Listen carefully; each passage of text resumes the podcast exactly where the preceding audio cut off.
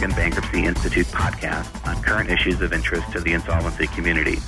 I'm Sam Giordano, ABI Executive Director. Today we'll focus on some aspects of the current crisis in housing and some new proposals in Washington offered up to help troubled borrowers and homeowners. Each day brings new headlines screaming about the scope of the crisis. By some estimates, more than 1 million mortgages are seriously delinquent, defined as more than 90 days past due or in foreclosure. Of these, more than half are subprime loans, even though subprime loans make up only about 14% of all mortgages. Home sales have dropped sharply, and inventories are high in many parts of the country.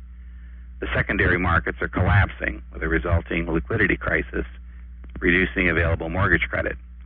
Estimates are we could see a 15% overall drop in national home prices before the current cycle ends. The implications are profound, as the U.S. residential home mortgage market is the biggest credit market in the world, with about $10 trillion in outstanding loans.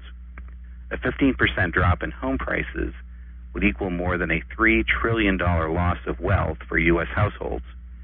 Those who are highly leveraged with other debts are especially vulnerable and the bankruptcy implications of the bursting of the housing bubble are obvious. Over the past nine months, a number of regulatory, legislative, and industry sponsored options have been proffered to stabilize the housing markets and to provide some measure of temporary, if not lasting, relief to borrowers facing foreclosure. To help us sort through some of these proposals, we have as our guest today one of the nation's leading housing experts, Alex Pollock. Mr. Pollock has spent 35 years in banking and housing and related issues, including 12 years as president and CEO of the Federal Home Loan Bank of Chicago. He's currently a resident scholar at the American Enterprise Institute here in Washington and has recently testified on Capitol Hill on the current crisis. Welcome to ABI Podcast, Alex. Thank you very much. Great to be with you. Now, official Washington, which I'll uh, describe for my purposes as the administration, Congress, people running for office, are known to chase headlines the way dogs chase cars. Uh, so it's natural that we have an army uh, and an array of voices offering solutions.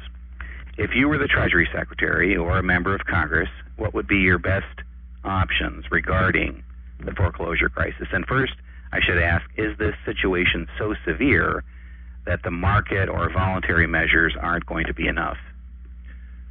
Well, let's start off by saying uh, this is a severe bust in the real estate mortgage and the, and the housing sector.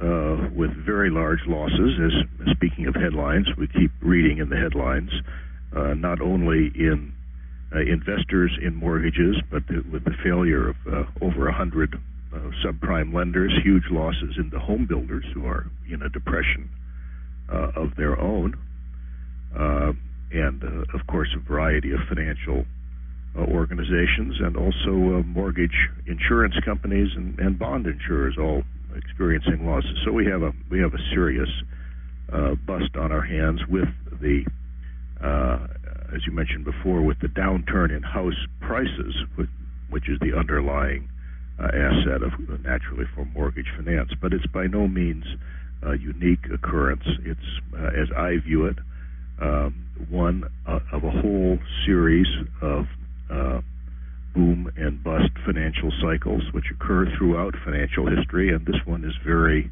uh, true to form.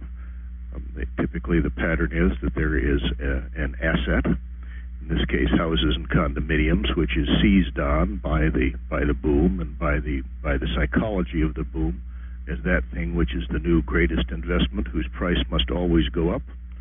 And uh, once the price always go can, can only go up, why the more debt you have or the more leverage you have, the better.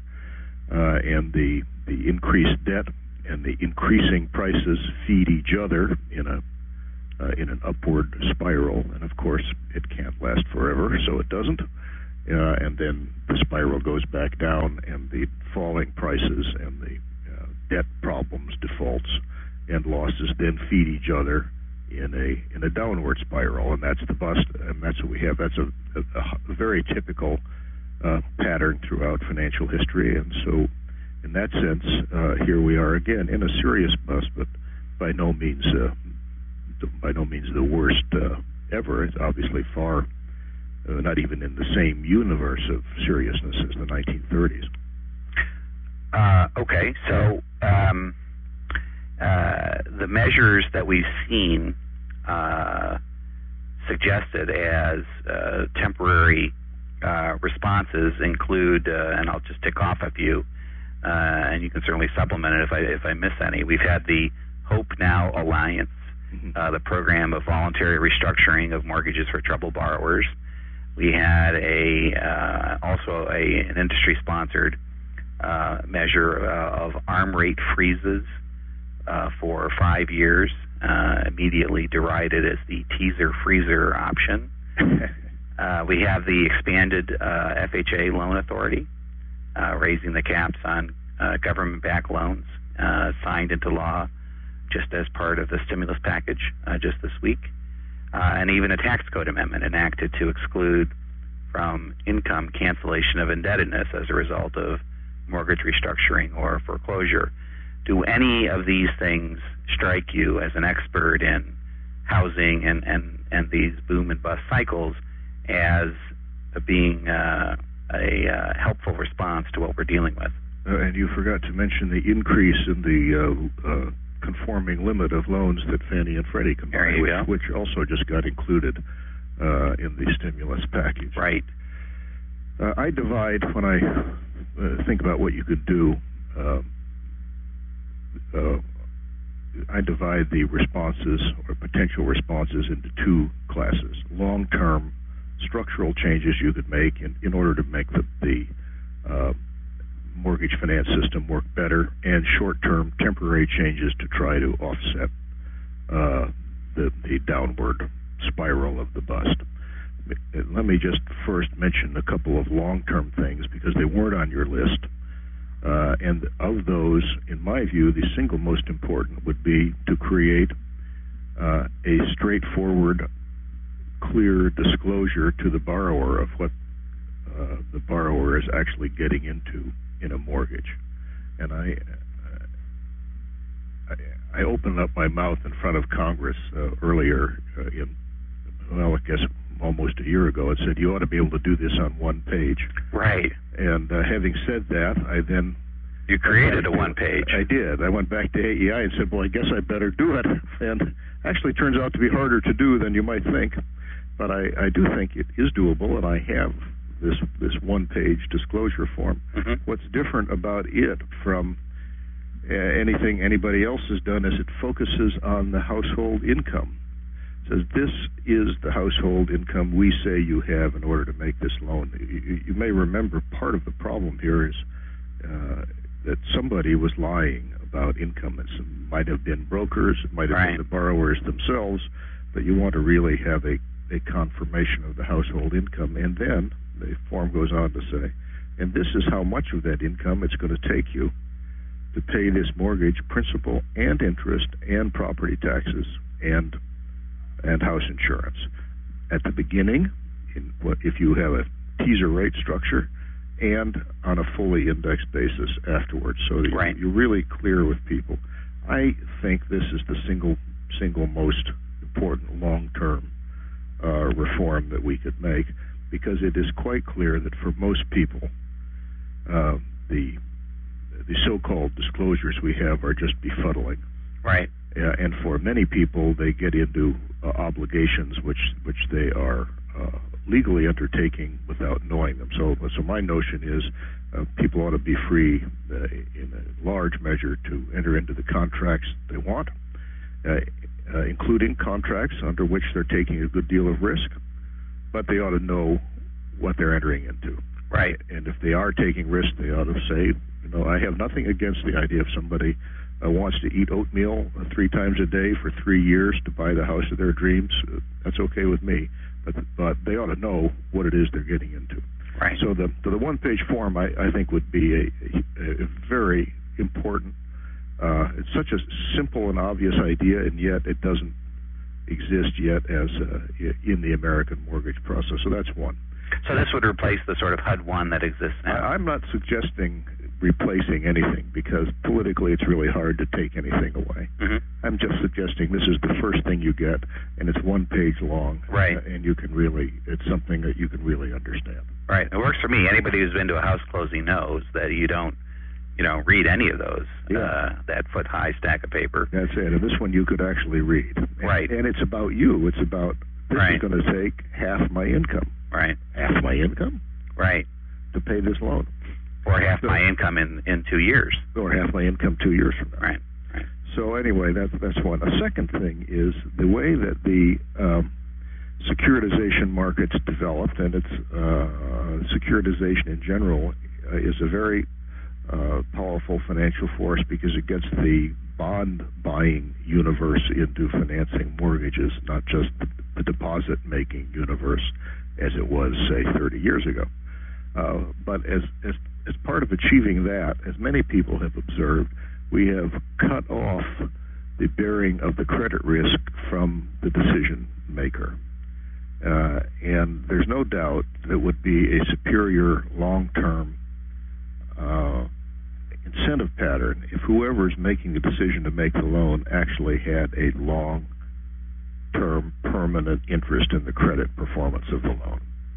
That's that's part of our current bust, and there there are reasons, uh, mostly regulatory and accounting reasons, uh, why the securitization market worked that way, and I think those could be changed. I'd like to see a, a fundamental pattern where the, the I'm not talking about the mortgage broker. I'm talking about the mortgage lender who's underwriting and, and actually making the credit decision. And by the way, that's who should complete and sign the one-page form, Mhm. not the broker but the lender. Mhm. Uh, is, is on the hook for the credit performance of the loan. I think that's doable. And a, and a third long-term idea is a, is a simple one that many people have talked about, but we haven't done, and that is that someplace in your high school education there should be a really straightforward course in what is a mortgage, what does it mean to pledge your house, uh, and how do you save for your down payment.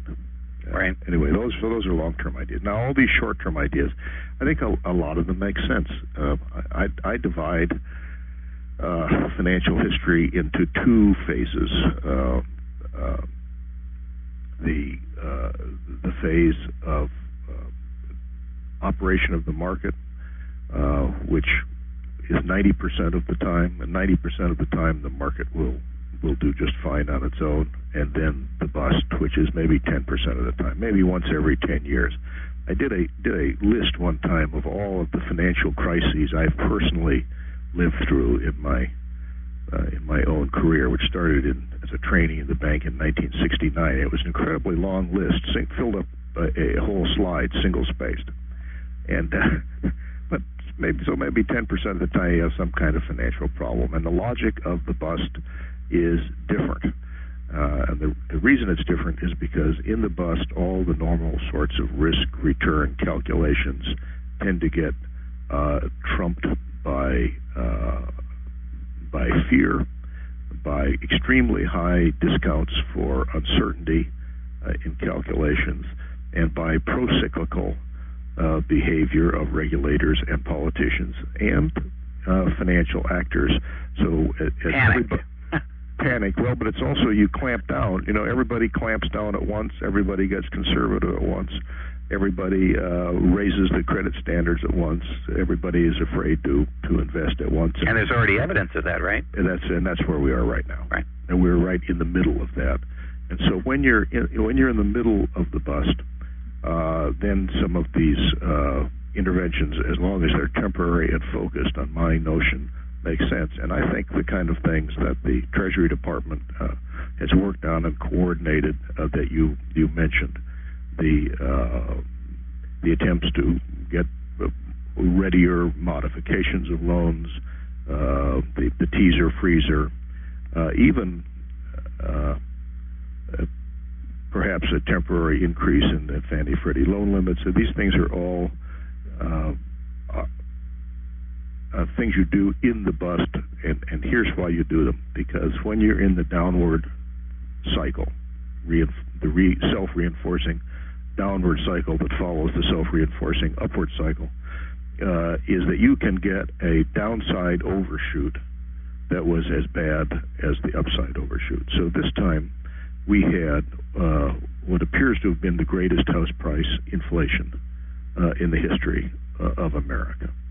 So you had a huge upside overshoot. Now we're on the downside. So what happens on the downside? Well, defaults rise. Uh, credit becomes uh, scarcer. Standards are raised. It's harder to get a loan. This this reduces demand for houses. Price of houses is falling. Uh, we have an excess supply of houses. I have a, a colleague here who says, I want you to think about this. We have an excess supply of houses. The excess supply is being exacerbated by foreclosures being put into the market. We have uh, insufficient demand for houses, and demand is being reduced because credit is being cut off. So here's your question. If demand is falling and supply is increasing, what will happen to price? so prices going down. So right. now, as an empirical regularity, when house prices are going down, uh, defaults rise because more and more people get upside down in their mortgages, owe more on their mortgage than the house is worth.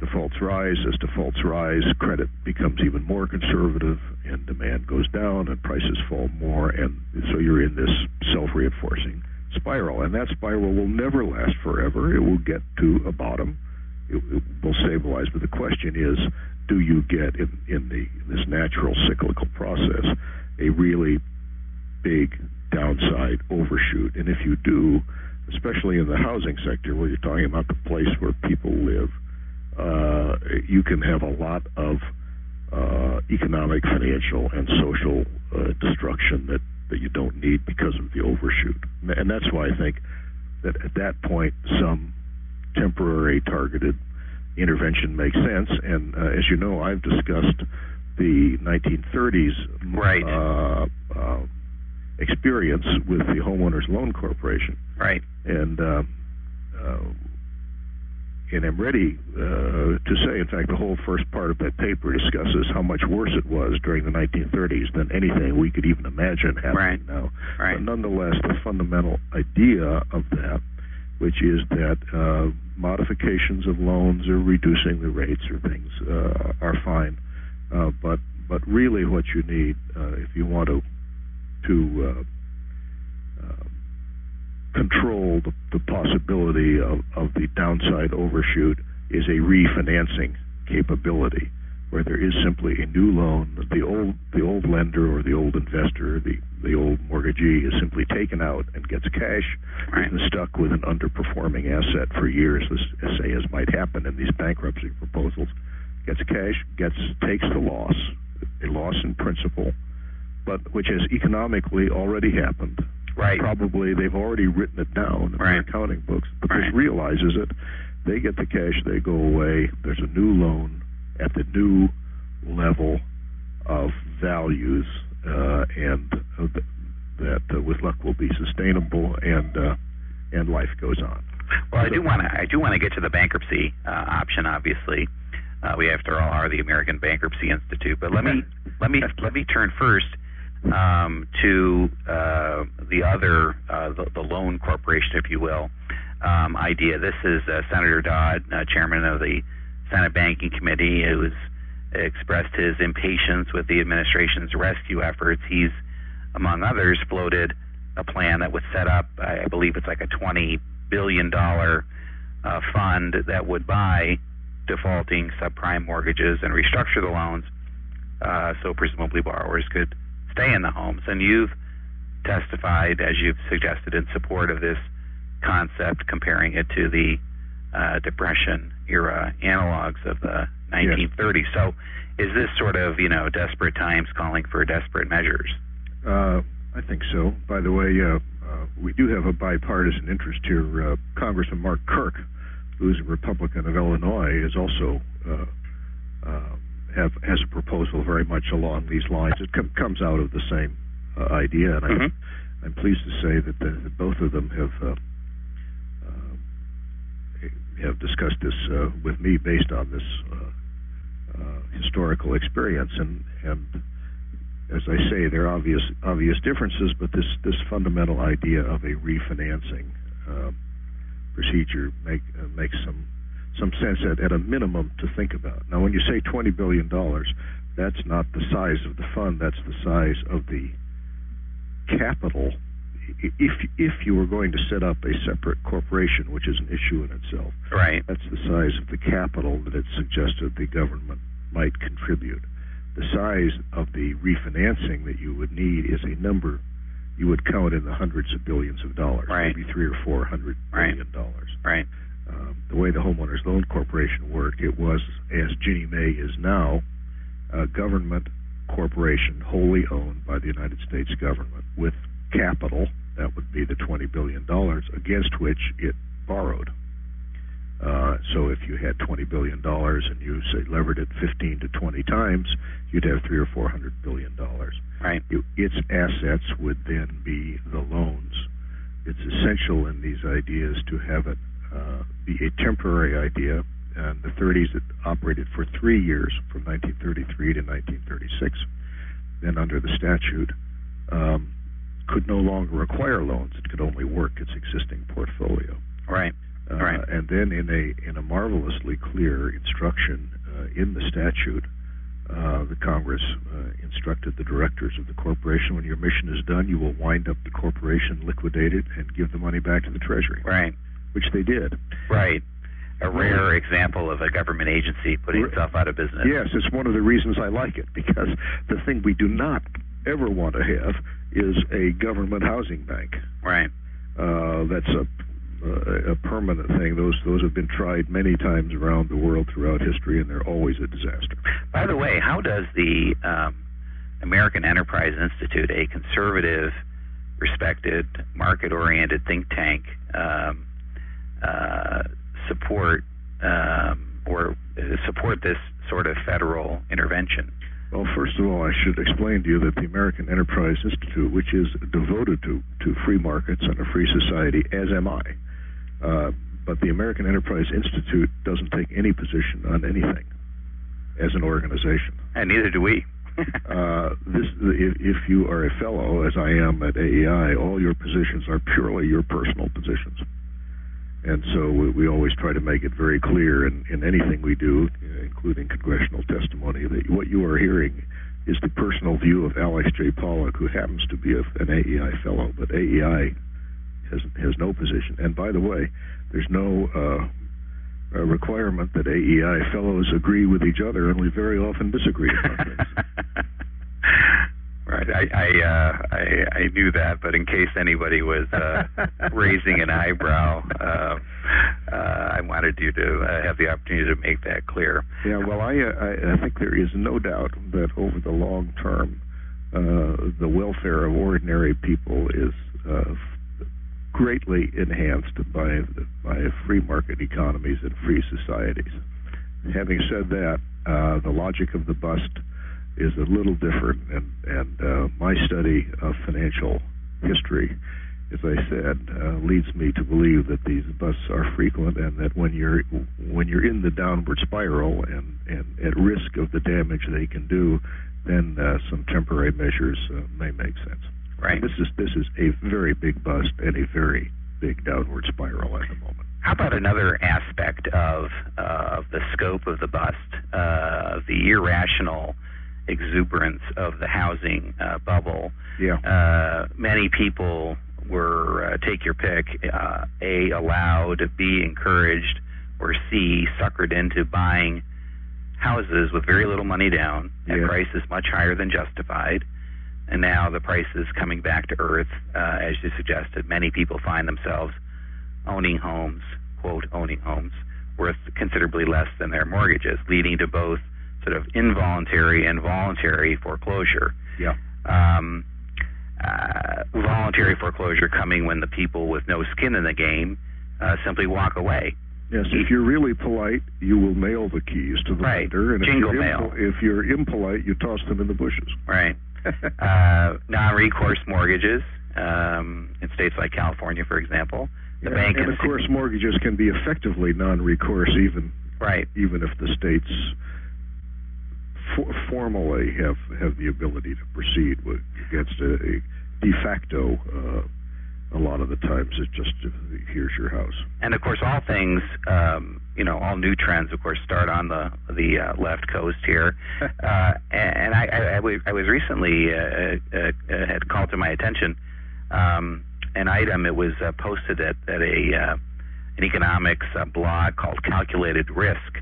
A report of a growing trend in California uh, with regard to these uh, walkaways. There's even a California-based website, which I'd never heard of, uh, called, appropriately enough, youwalkaway.com. Oh, I'm sure. Just, you know, in the bubble, there were all kinds of websites and TV ads about how to get rich flipping things.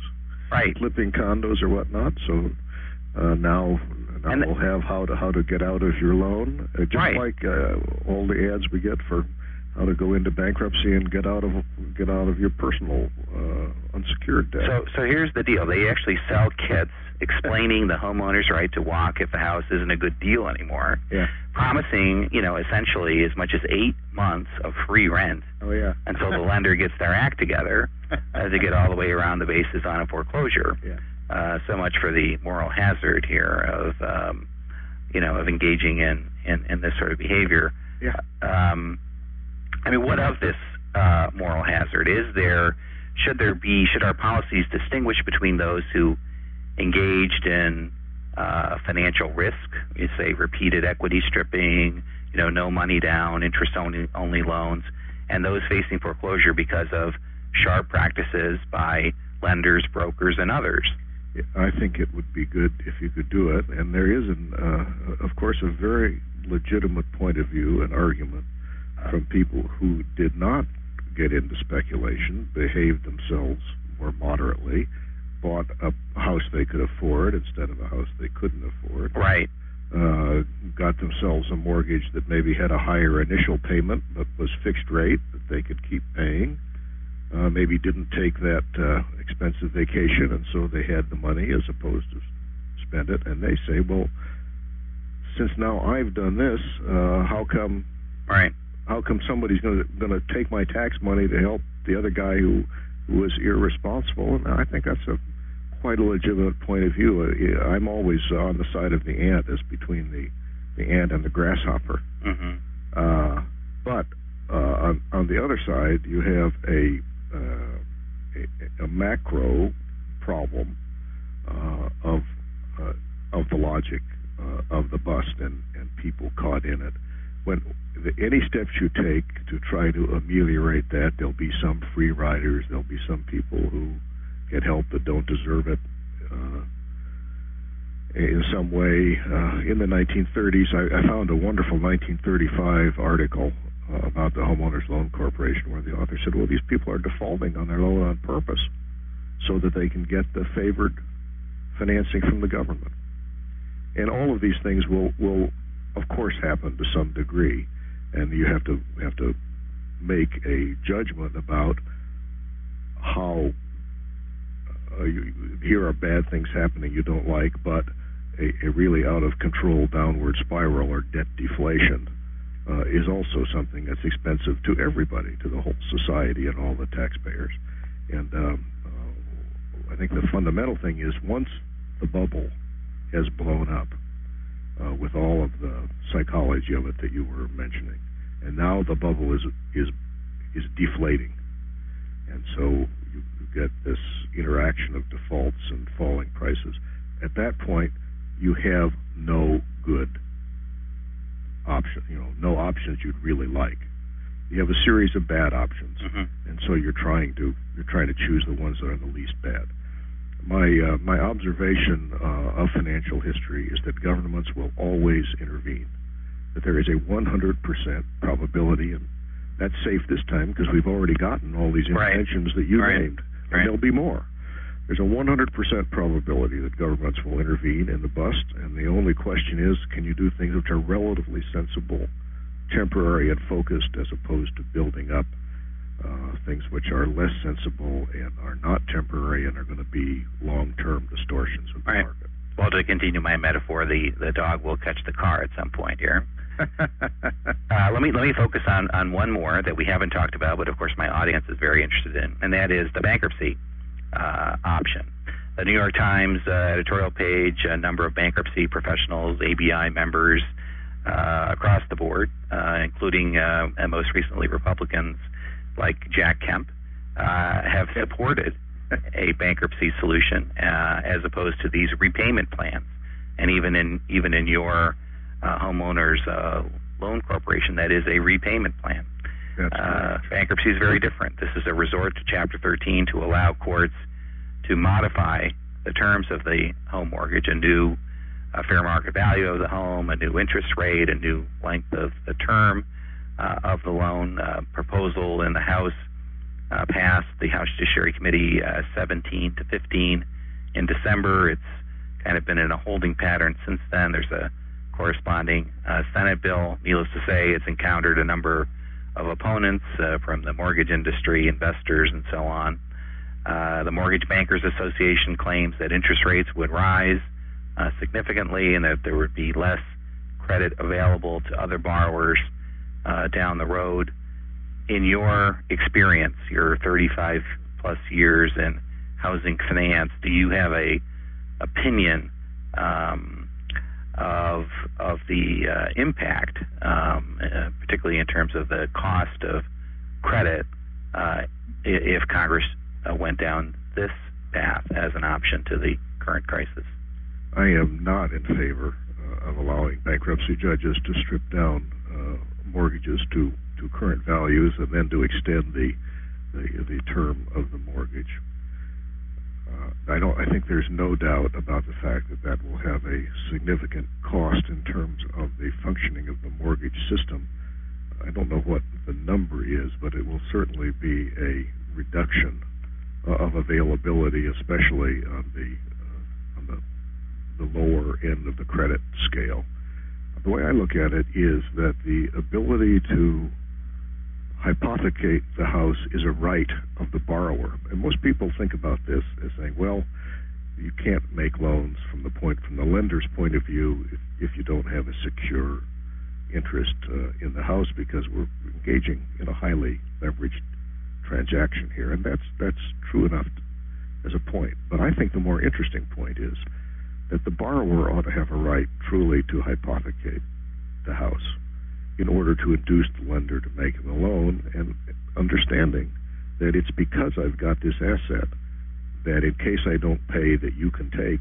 That's how come I get the chance to have it, uh, and and to see if, uh, if if as I hope I can pay this off and and gain over over time the uh, the appreciation of the asset. And so, I, I, think on, on, that principle, you want to have this uh, pledging of the house uh, true and secure, and you would would not have this bankruptcy uh, ability to strip it down.